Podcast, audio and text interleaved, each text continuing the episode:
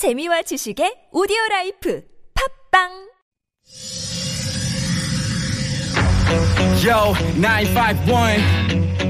이 구역은 내가 주인. Hurricane Radio. Yup. 여러분 안녕하십니까 생방송 체육의 허리케인 라디오 앵커 DJ 앵기 최일구입니다 뭐든지 예열이 필요합니다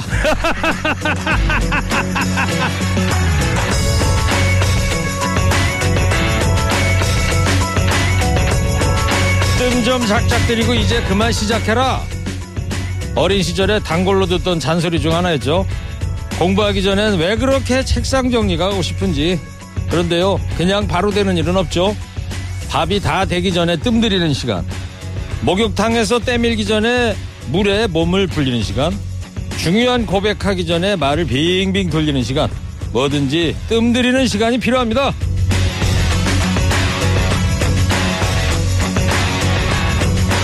연휴를 잘 보내고 왔더니 영 정신이 들지 않습니다 기계처럼 스위치만 올린다고 짠 시작할 수 있는 게 아니죠 예열하는 시간도 주지 않고 바로 몸을 움직이려니까 여간 힘든 게 아닌데요 벌써 2시인데요. 아직도 일이 손에 안 잡힌다는 분들 아직 예열 중입니다. 마음 편하게 내려놓고 때를 기다려보기로 하죠. 10월 12일 화요일 시동 거셨습니까? 출석 체크하면 행복이 옵니다. 여러분 TBS 앱 50원 유료 문자 샵 연고일로 출첵하시기 바랍니다. 저 오늘 맞고 갈 뉴스 연중 무휴 하르케 라디오 가자 선거건 달 김경래 PD의 첫 곡입니다. 이 노래로 예열 좀 해보시죠. 제이가일즈 밴드 센터포드.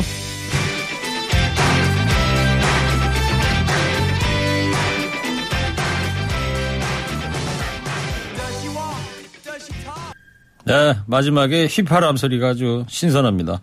어렸을 때 카세트 테이프 통해서 많이 들었던 노래죠. 맥스님께서 따랑해요 최일구 멋짐주의 김경래. 김경래 PD는 얼굴도 잘 모르시면서 어떻게 멋지다고 하시는지 모르겠습니다. 자, 두 번째 주말 사흘 연휴가 이제 끝났습니다. 오늘이 벌써 10월 12일이고요. 지번 주말이 되면은 10월 달이 또 반으로 꺾이게 됩니다. 세월 참 빠르죠. 날씨고 선선해지고 가을 기운이 완연합니다. 청취자 여러분, 오늘요, 가을 이걸로 이 단어로 이행시를 한번 받아보도록 하겠습니다. 문자 한번 줘보세요. 번호 아시죠? 샵 0951. 상품 많이 준비했답니다. 저부터 한번 해볼까요? 가. 가을엔 전어가. 을. 얼마나 맛있게요? 어떠세요? 가을로 이행시 여러분들 문자 기다리겠습니다. 상품이 오늘 제법 준비되어 있답니다.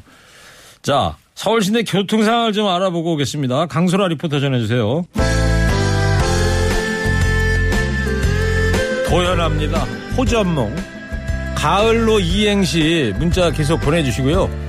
디저트 커피 세트 하고요. 김치 세트, 간식 세트 이런 선물 준비되어 있습니다. 노래 들으시고요. 허리케인 데스크 하겠습니다.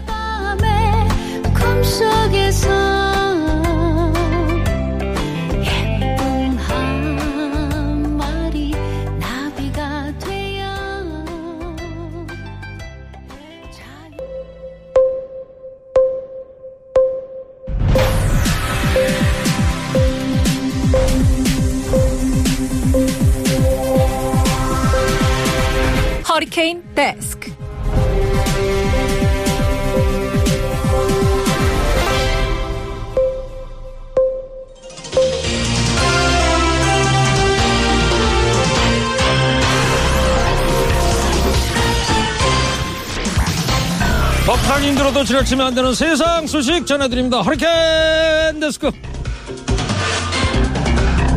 첫 번째 소식입니다. 더불어민주당 대선 후보 경선에서 이재명 후보가 턱걸이 과반으로 승리한 뒤에 후유증이 만만치가 않습니다.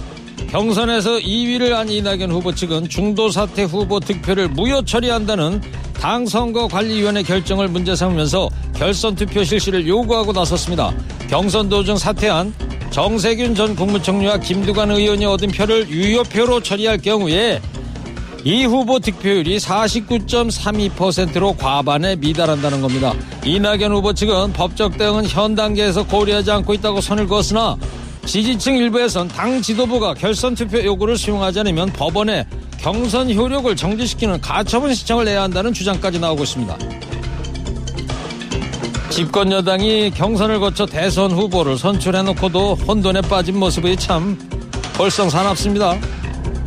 더 실망하기 전에 당 지도부는 원칙에 따라서 질서 있게 수습하는 모습 보여주기 바랍니다.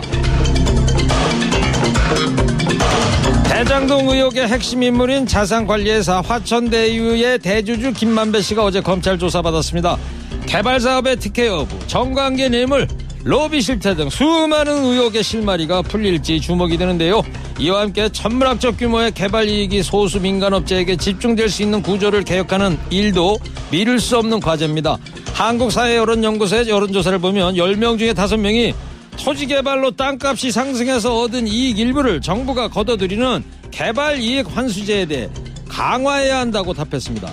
민주사회를 위한 변호사 모임과 참여연대는 공익 차원에서 수용된 공공택지가 민간의 개발 이익 잔치로 돌아가게 해서는 안 된다면서 대대적인 제도 개혁을 촉구했습니다. 부동산 개발로 생긴 일확천금을 일부 사업자가 독차지해서 돈잔치 벌이는 일이 상식적으로 어떻게 가능한가 싶은데요. 정치권은 대장동 의혹을 정쟁으로 소모시킬 게 아니라 근본적인 제도 개선에 나서야 할 겁니다. 다음 소식입니다. MZ세대 내에서도 자산 격차가 커지고 있는 것으로 나타났습니다. 특히 부모 찬스로 손쉽게 고가의 상가 건물을 소유하는 등 젊은 건물주도 늘어나고 있는데요. 통계청 자료를 분석한 결과 지난해 20, 30대 가구 중인 가구의 평균 자산은 3억 1849만 원이었습니다. 자산 하위 20%인 1분위의 평균 자산은 2473만 원으로 전년 대비 64만 원 늘었습니다. 같은 기간 상위 20%인 5분위의 평균 자산은 8억 7044만 원으로 전년과 비교해서 7031만 원 증가했습니다. 자산 5분위 배율은 2019년 33.2배에서 지난해 35.2배로 더 확대된 겁니다. 5분위 배율은 자산 상위 20%의 평균을 하위 20% 평균으로 나눈 값으로 배수가 커질수록 불평등도가 악화했다는 의미입니다. 64만원 대 7,031만원. 20대 가구의 자산 격차가 소득 차이가 아닌 부의 대물림 때문이라는 것을 방증한다는 해석이 나오고 있는데요. 국세청 관계자는 젊은 나이임에도 고가 상가 빌딩 소유 등 부모 찬스를 이용해 부를 이룬 사례를 최근에 다수 포착했다면서 자기 힘으로 자산을 취득했다고 볼 수 없는 30대 이하 446명에 대한 세무조사에 착수했습니다. 얼마 전에 연세대학교 캠퍼스에 이런 대자보가 붙었습니다. 누군가 50억 원을 챙겨가는 동안 청년들은 첫 출근 현장에서 사망하거나 경제난에 시달려 고독사를 당했다. 열심히 노력해도 성공할 수 있을 거란 희망을 갖기가 더 힘들어지고 있는데요. 최소한 사다리는 오를 수 있게 해야 하지 않겠습니까? 그런가 하면 노후 대비책임 퇴직연금을 중도에 인출한 직장인이 꾸준히 늘어서 지난해 7만 명을 넘어선 것으로 나타났습니다. 규모는 약 2조 6천억 원에 이르는 것으로 2016년보다 2.1배 증가했습니다. 중도 인출 사례를 보니까 절반 이상이 주거 문제 때문에 노후 자금에 손을 댄 것으로 나타났습니다. 중도 인출액의 62.3%가 주택 구매, 주거 목적의 임차 보증금 등 부동산 관련 이유였습니다. 장기 요양, 파산 선고, 회생 절차 개시 등 생활고로 인한 중도 인출은 36.3%에 달했습니다.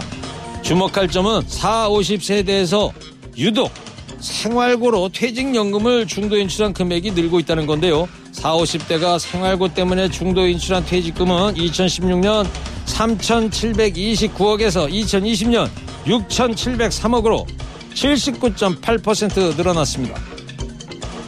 퇴직연금까지 중도에 인출하지 않아도 인간다운 삶을 보장할 수 있는 사회 그게 참 어렵습니다.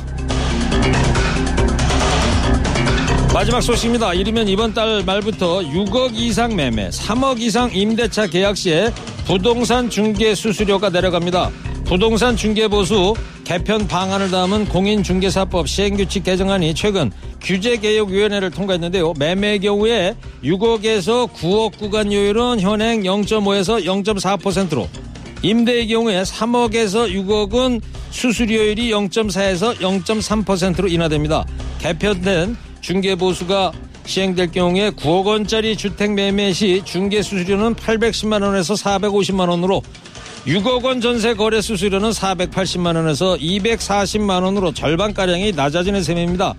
또 이 같은 요율은 공인중개사가 받을 수 있는 최대한의 요율로 계약 과정에서 수요자와 중개사 간 협상을 통해 구체적인 요율을 정하게 되는데요.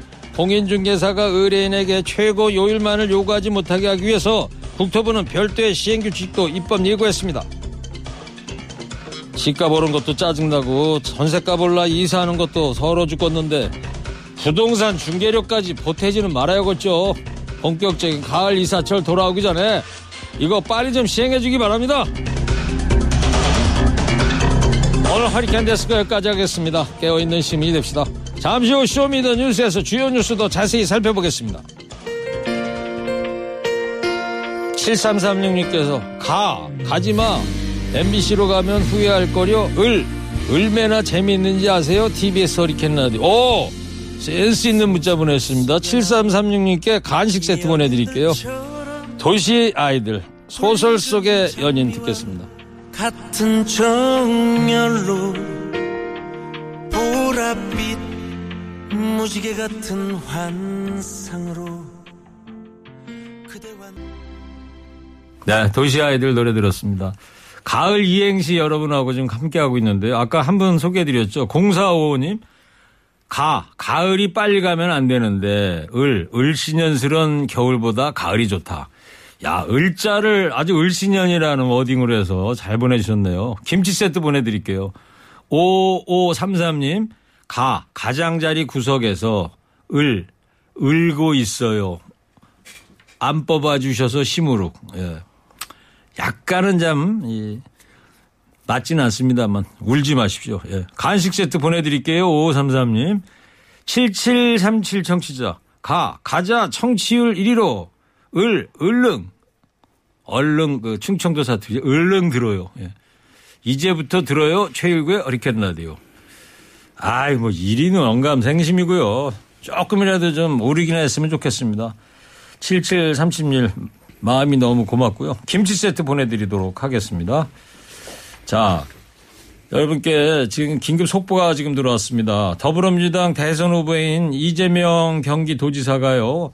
오늘 오후 2시 반입니다. 이제 한 40초밖에 안 남았는데 경기도청에서 브리핑 룸에서 온라인으로 긴급 현안 기자회견을 열 예정이라고 지금 밝혔습니다. 자, 잠시 후에 Show Me The 뉴스 전해드리면서 이 소식 들어오는 대로 함께 현장 연결해 보도록 하겠습니다. 지금 시각 2시 29분입니다. 안녕하세요 청취자 여러분 신바람 나는 라디오 소개 하나 하려고요 그래 이박사와 함께 들어봅시다 아 좋아 좋아 792 허리케인 라디오 오후 2시에 매일매일 나와요. 나른하고 잠올 때 듣자 듣자 79 79의 허리케인 라디오. 그래 Drop it FM 현재 상황 문제 파악 맥락에 집중 묵직한 질문. 흔들리지 않는 중심의 주체 일구 몸쪽 꽉 찬 돌직구 Show Me The 뉴스. 세상을 바라봐. 어제의 뉴스가 오늘의 변화 Show Me The 뉴스. 진실을 찾아봐. 오늘의 뉴스가 내일의 역사 Show Me The 뉴스. 꼭 알아야 할 뉴스만 골라서 전해드립니다. Show Me The 뉴스. 뉴스 전해줄 분들입니다. 최수영 시사평론가입니다. 안녕하세요. 최수영입니다. 뚱커벨 인사이트K 배종찬 소장입니다. 청취율 조사 기간입니다. 그런 얘기 뭐하러 하세요 게스트께서. 예?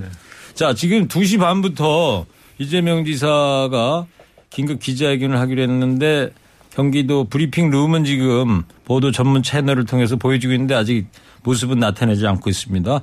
자 이재명 지사가 오늘 나와서 한다면 아무래도 지사직을 언제 그만둘 거냐 여기 여부에 달려 있지 않겠어요?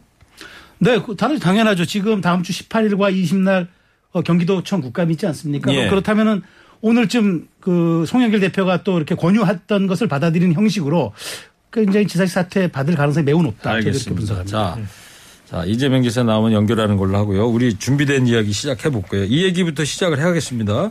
자, 민주당 경선 후폭풍인데 오늘 이낙연 캠프의 서른 의원이 한 라디오 방송에 출연했는데요. 어떤 이야기를 했는지 저희가 육성을 먼저 준비했습니다. 청취자 여러분 잘 들어보세요. 저는 그렇게 생각합니다. 아직 결정이 안 났기 때문에 지도부가 어떻게 판단할지를 두고 봐야 합니다만은 만일에 이 상태를 그냥 계속해서 가겠다 그러면은 당의 분열 상태를 두고 이 본선을 치르겠다 이런 결정밖에 안 됩니다. 당이 분열된 상태에서 어떻게 결선을 치릅니까? 그 지도부가 할 수 있는 이 조건이 아니죠. 그래서 지도부가 이 상황을 냉정히 보고 분열된 상태에서는 선거를 못 치른다. 그러니까 하나로 합치할 수 있는 조건이 뭐냐? 결선하자고 나와 있는 그 조건을 따르면 되죠. 의원의 얘기는 그거예요. 결선 가자 이런 얘기예요. 네. 결선 투표 가자는 이유가 일단 무효표 처리에 대해서 강한 불만을 제기하고 있는 것인데 정세균 전 후보죠. 김두관 전 후보의 이 사퇴표를 무효표로 처리한 다음에 재계산을 하게 됐더니 가반 50.29로 가까스로 문턱으로 결선 투표 직행이 되지 않았냐. 이걸 못 받아들이겠다는 것이거든요. 네. 그런데 또 한편으로는 이걸 사전에 정리를 했었어야 되는 것인데 네. 이재명 후보가 지금 뭔가 발언을 하려고 하는 것 같은데. 네, 그건 신경 쓰지 마시고요. 제가 네네. 알아서 할 테니까 예, 계속 알겠습니다. 해주세요. 그래서 어, 결선 투표로 가자라고 이제 서른 의원이 이야기하는데 과연 이것을 네. 지도부가 받아들일지. 잠깐만요. 자, 이재명 기사 시작했습니다. 들어보겠습니다. 청취자 여러분. 아, 원래 계획대로 경기도 국감을 정상적으로 수강하겠습니다. 경기도지사로서의 할 수 있는 범위까지 최대한의 책임을 다한다는 것이 저의 기본 입장입니다. 아, 그리고 그 입장에는 변함이 없습니다.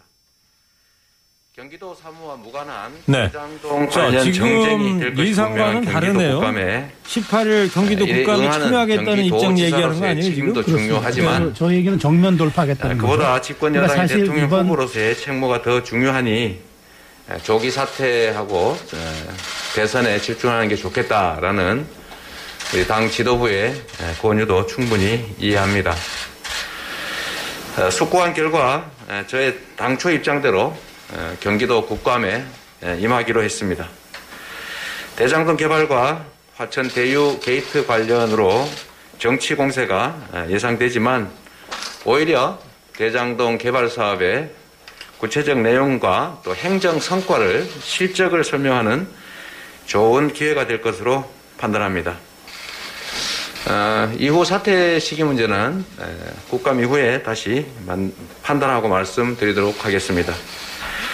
많은 분들이 에, 오해를 하고 계신 게 있고 또 일부 언론과 일부 정치 세력들이 본질과 줄기는 빼고 지연 말단적인 에, 사안들을 왜곡하고 또 가짜 뉴스를 만들어서 마치 개발 사업에 뭔가 문제가 있는 것처럼 주장하고 있어서 몇 가지만 말씀드리도록 하겠습니다. 에, 아주 세부적인 팩트는 이렇습니다. 아, 대장동 개발 사업은 원래 LH가 공공 개발을 에, 추진하고 있었는데 에, 제가 당선된 이후에 2010년 6월 2일인가 4일에 선거가 끝나고 난 후에 6월 10일인가 쯤에 갑자기 LH가 공영 개발을 포기했습니다. 어, 나중에 알게 됐지만 뭐 그거는 업자들의 에, 로비 때문이었다. 국민의힘의 에, 정략 때문이었다는 것이 밝혀졌습니다. 제가 2010년 7월 1일에 취임을 했고 어, 그리고 2011년 7월 1일에 취임 1주년 기자회견을 하면서 이 대장동 공영 개발 그리고 위례 신도시의 아파트 분양 사업 이 등등을 통해서 개발 이익을 1조 원을 네, 세금 말고 추가로 확보하겠다 이런 발표를 냈습니다. 에, 그런데 우리 성남시는 미래 신도시 분양 사업 그리고 대장동 개발 사업들을 공영 개발해서 개발 이익을 100% 어, 성남 시민 몫으로 만들려고 했는데 4년간이나 국민의힘이 시의회를 동원해서 막고 민간 개발을 하라고 강요하는 바람에 결국 공영 개발을 할 수가 없었습니다. 그렇다고 그들이 원하는 대로 민간 개발을 할 수는 없었기 때문에 민간 자본을 동원해서 사업은 하되 공공성을 확보해서 개발 이익의 대부분을 상당 부분을 환수하는 민간 합작을 처음으로 고안했습니다.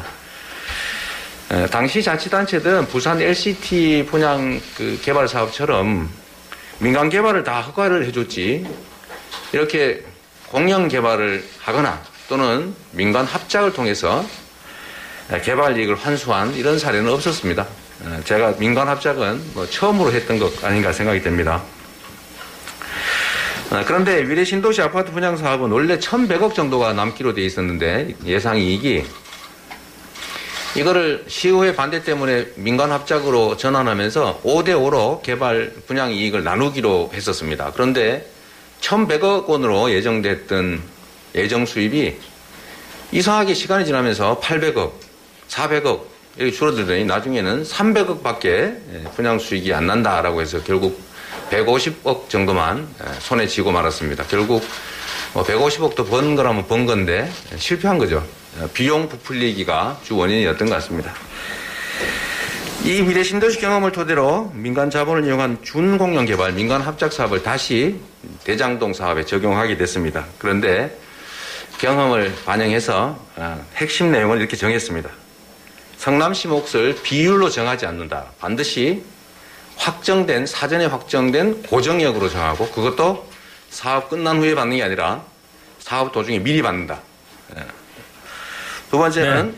자, 나중에 이 정도만 좀 듣는 걸로 하고요. 그래도 어느 정도 많이 들었던 것 같은데. 자, 이겁니다. 지금 당초에는 이 후보가 되면서 조기 사퇴 쪽으로 기울었던 상황이었는데 정면 돌파를 택한 것 같아요. 네. 자, 두 분 어떻게 보십니까? 먼저 최생 평론가님. 저는 굉장히 고도의 한수라고 봅니다. 그러니까 사실 지지율이 높게 3차 투표 때 나왔으면은 57, 8%그 추세로만 끝까지 나왔으면은 그것을 가지고 바로 그 경기도지사 사퇴 안 하면서 밀고 나갔을 텐데 굉장히 좀 간당간당하게 통과했단 말이죠. 자, 그러면서 이제 당내에서 불안한 후보 프레임이 불거졌어요. 오늘 서른 의원이 바로 그런 얘기 한 거 아닙니까? 그런 불안한 후보라면 우리가 당이 지도부가 정무적 판단해야 된다. 그런데 그러면서 지금 이낙연 후보는 치과에 들어갔죠. 이것을 한 방에 일거에 뒤엎는 저는 굉장히 전략적인 어, 한수라고 보는 겁니다. 네. 그러니까 내가 불안한 후보가 아니라는 것을 양일간에 걸친 경기도청 국감을 통해서 내가 직접 설명하면서 돌파를 하겠다. 그러니까 날 더 이상 흔들지 마라. 네. 그 거기서 내가 입증을 하겠다. 이런 지금 어, 카드를 꺼내면서 이른바 당내 진화용과 본인이 불안한 후보 프레임을 극복하겠다는 두 가지 고도의 어떤 정치적인 한 수라고 저는 보고 있습니다. 경기도 국감이 다음 주 18일 날은 어디 와서 하는 거죠? 국토인가요? 국토위가 이제 경기도를 가고 월요일 날이고. 예, 그다음에 네. 이 수요일 날. 예, 수요일 날은 행정안전위원회가 이제 마지막 종합 국감식으로 이제 경기도를 하게 되는 거죠. 예. 배 소장님은 어떻게 보세요? 여기에 한 가지가 더 있다고 봅니다. 3차 국민경선 슈퍼위크에서 뭐 압도적인 득표를 냈다면 저는 경기지사직을 사퇴했을 거라고 봅니다. 음. 그렇다면은 이 경선 불복 논란도 일어나지 않았을 것이거든요. 첫 번째 이유는 저는 프레임입니다. 계속해서 프레임에는 후보자가 중심이 돼서 이 프레임을 주도권을 가져가는 그 역할을 이재명 지사는 직접 하겠다라는 것이거든요. 네. 왜냐하면 이런 반전 카드 지사직을 사퇴하리라고 봤는데 오히려 본인이 더 이슈를 주도해가면서 간다. 여기서 중요한 것이 국민의힘 본선 토론이 더 활기를 띠는 것이 대체적으로 18일, 20일, 25일 이 시점이거든요. 예. 그런데 이때 오히려 모든 이슈를 이재명 후보가 빨아들이는 겁니다. 그렇겠네요. 시선을 집중시키는 것이거든요. 그러니까 모든 방송에서 아마 현장 라이브 방송할 것다 같은데 물리겠죠. 18일, 생방송할 20일. 수밖에 없죠. 그러다 보니까 이 앞서 말씀하셨던 대로 최수영 어, 평론가께서 말씀하셨던 대로 이낙연 후보 측의 결선 투표 논란을 일축시킬 수 있는 것도 바로 오늘 이 발언이 될 수 있는 것이고 네. 이렇게 되면은 지지층들은 이재명 후보 쪽으로 더 결집할 수밖에 없는 것입니다. 네. 이런 전략적 포석으로 읽힙니다. 자, 그리고 이 송영길 대표가 오늘 아침에 김어준 뉴스공장에 나와서요. 이 지금 후보 이 문제에 대해서 완벽하게 선을 그었는데 요 육성도 한번 들어보겠습니다. 이 무효표 주장은 장래 투표에 대한 무효를 의미한 것이지 소급해서 무효한 것이 아니다 이렇게 주장하는데 후보자를 사퇴하면은 명부에서 후보자가 없어지기 때문에 장래 투표가 있을 수가 없어요. 불가능합니다. 이미 투표한 것을 무효로 한다는 취지지. 그렇지 않겠습니까? 더구나 모바일 투표할 때는 아예 후보자 이름이 없는데 어디 거기에 투표를 할 수가 있겠습니까? 네, 이 규정은 대표 오늘 장래 뉴스공장에 나와서 했던 발언인데 어떻게 들으셨어요? 그러니까 송 대표는 아무런 문제가 없다는 거죠. 게다가 이제 이것은 이제 이낙연 후보가 당대표 경선 때, 다- 당대표 때 만든 특별 경선, 이게 후보 규칙이다. 네. 그러니까 이거 흔들지 말아라. 그건 난더 이상 양보할 수가, 양보할 것이 없다. 내일 뭐 최고위원회가 열린다지만 제가 보기엔 바뀔 가능성이 거의 없어요. 네. 그렇다면은 지금 사실 당내에서 불거지고 있는 이른바 송심이심 논란도 있잖아요. 송영길의 마음이 이재명의 마음이다. 이런 얘기들이 있는데 결국 그런 어떤 오해나 서른위원회 주장에도 불구하고 그대로 간다. 우리가 우리가 당에서 이미 어, 위촉장관 전달한 이상 뭐 그 추천서까지 전달한 이상 뭐 바꿀 생각은 없다라는 걸 확실하게 했던 것 같아요. 예, 배 수 장님은. 근데 송영길 대표가 조금 중재자 역할을 했으면 좋겠어요. 근데 최수영 평론가께서는 송영길 대표가 이제 이재명 후보와 같은 마음이 되는데 이 것 자체가 상당히 또 논란이 될 수 있는 것이거든요. 근데 이런 때일수록 좀 더 설명이 명쾌해야 되는데 앞서 무효표 설명도 아주 명쾌하지는 않아요. 왜냐하면은 국회에서 무효표를 계산하는 방식과 지금 민주당 경선의 계산 방식이 좀 다르긴 하거든요. 그러니까 이런 차이를 오히려 이낙연 후보를 찾아가서 송영길 대표가 더 잘 설명하고 설득하고 이러면 좋을 텐데. 근데 그렇다고 해서 어, 이낙연 후보 측에서 이걸 당의 조치가 아닌 가처분 신청으로까지 법적 문제로까지 비하하는 건 쉽지 않을 것 같아요. 네. 만약 그럴 경우에는 말 그대로 이낙연 후보의 정치 생명까지도 거는 일이거든요. 홍영표 의원도 그런 예, 얘기를 한 거죠. 그러니까 이렇게 되면. 지지층 내에서도 어떤 이야기가 나면 차마 눈 뜨고 볼 수 없다는 목불 인견 이야기가 나오기 때문에 네. 이낙연 후보 쪽에서는 계속해서 당 지도부가 좀 결단을 내려라 결선 투표 가자 이런 이야기를 하는 것으로 보입니다. 알겠습니다. 요 얘기 여기까지 하고요. 다음 이야기로 넘어갈게요. 자, 어제 국민의힘 경선 토론회가 이제 광주에서 열렸는데 최수영 평론가님 네. 전반적으로 어떻게 보셨어요? 그러니까 두 가지가 눈에 띄었어요. 그러니까 사실 역시 이제 4강으로 압축이 되니까 역시 후보자가 좀 격렬하고도 더 상호에 그 집중하는 그런 이제 토론이 이루어졌다. 그렇죠. 그 전까지는 8명 했었으니까. 그렇죠. 근데 네명 되니까 서로 이제 치고받고 하는 것이 조금 더 강도가 세졌다. 그런 게 하나 있었고 두 번째는 이재명 후보 얘기가 나오니까 서로가 한 목소리가 되면서 내가 더 적임자라는 네. 그런 어떤 그 주장들이 강하게 이룬 아마 두 가지가 좀 돋보인 평, 그 토론회가 아니었나 저는 그렇게 생각 봤습니다. 앞으로도 이제 아홉 차례가 남은 거라면서요? 그렇죠. 11월 5일까지. 예. 근데 국민의힘은 민주당은 지금 지방 순회 경선하면서 그때 그때마다 누적이 되는데 국민의힘은 어떻게 하는 거예요? 그러니까 이게, 이게 이런 거죠. 그러니까 그 민주당은 당원 투표기 때문에 투표 결과를 공개하는 건 상관이 없는데 예. 여론조사를 공개하는 것은 이게 이제 선거법상 위반이 된다고 그럽니다. 그래서 그래서 지금은 어 국- 국민의힘은 당원 여론조사와 일반 국민 여론조사를 20, 30, 50으로 이렇게 섞어가면서 하기 때문에 지금 하고 있는 중이에요, 있- 그러면? 있죠. 그러니까 어. 현장에서 그걸 못 가는 거죠. 투표를 했다면 되는데 투표가 아니라 여론조사를 했기 때문에 그래서 그런 11월 차이가 5일 있는 날. 일괄적으로 그렇죠. 한꺼번에 다 발표한다. 발표하겠다 그런 근데 겁니다. 지금 방금 전에 말씀하셨던 대로 사실 당원 투표가 있거든요. 이 당원 투표를 지역별로 사실 하면 더 흥행할 수 있는데 그래서 지금 국민의힘에서도 그런 지적이 나옵니다.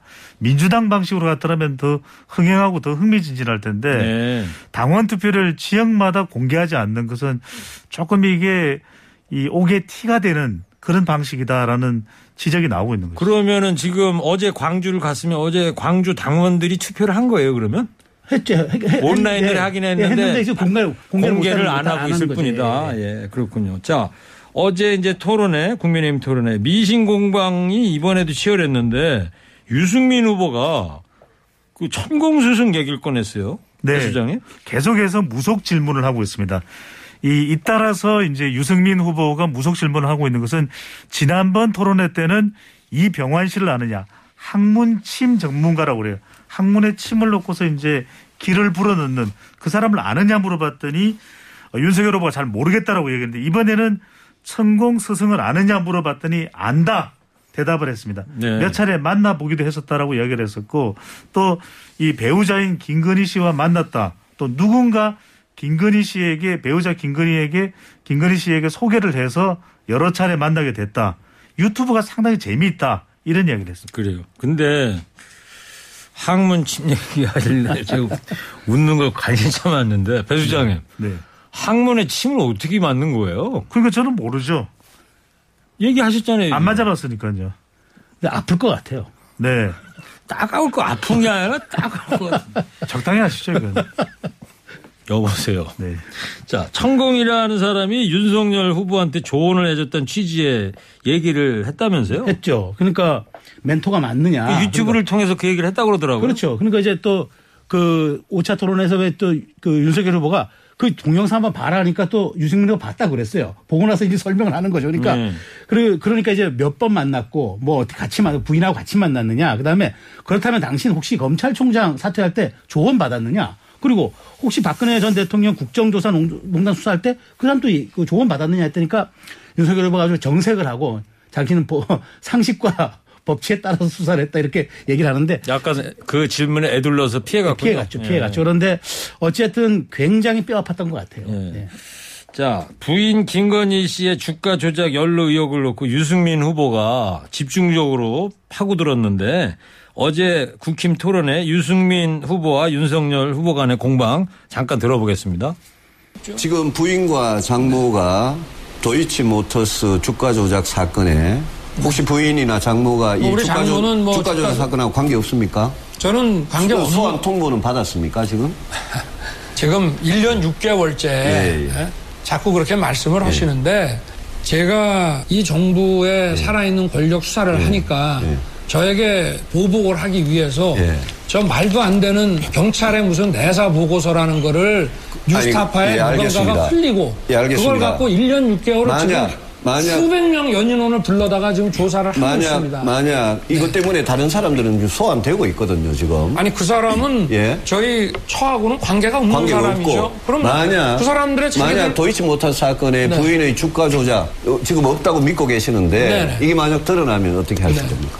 뭐 드러나면 예. 만약에 드러난다면 저는 그럴 리가 없고 예. 이 사람들이 네. 저의 정치 그 자, 도이치모터스 관련해서 지금 한 두 명이 이미 지금 구속되고 있는 상황이고요. 예. 어떻게 들으셨어요? 이 부분에 대해서? 그러니까 저는 지금 사실 윤석열 후보가 세 가지 난제가 앞에 있잖아요. 장모 의혹이 있고 그다음에 부인 부인의 지금 도이치모터스 주가 조작 의혹에 관련돼 있냐 그 의혹이 있고 세 번째 고발 사주 본인과 관련된 거잖아요. 네. 그러니까 저는 윤, 그 유승민 후보가 끊임없이 불안한 후보 프레임으로 흔드는 것 같아요.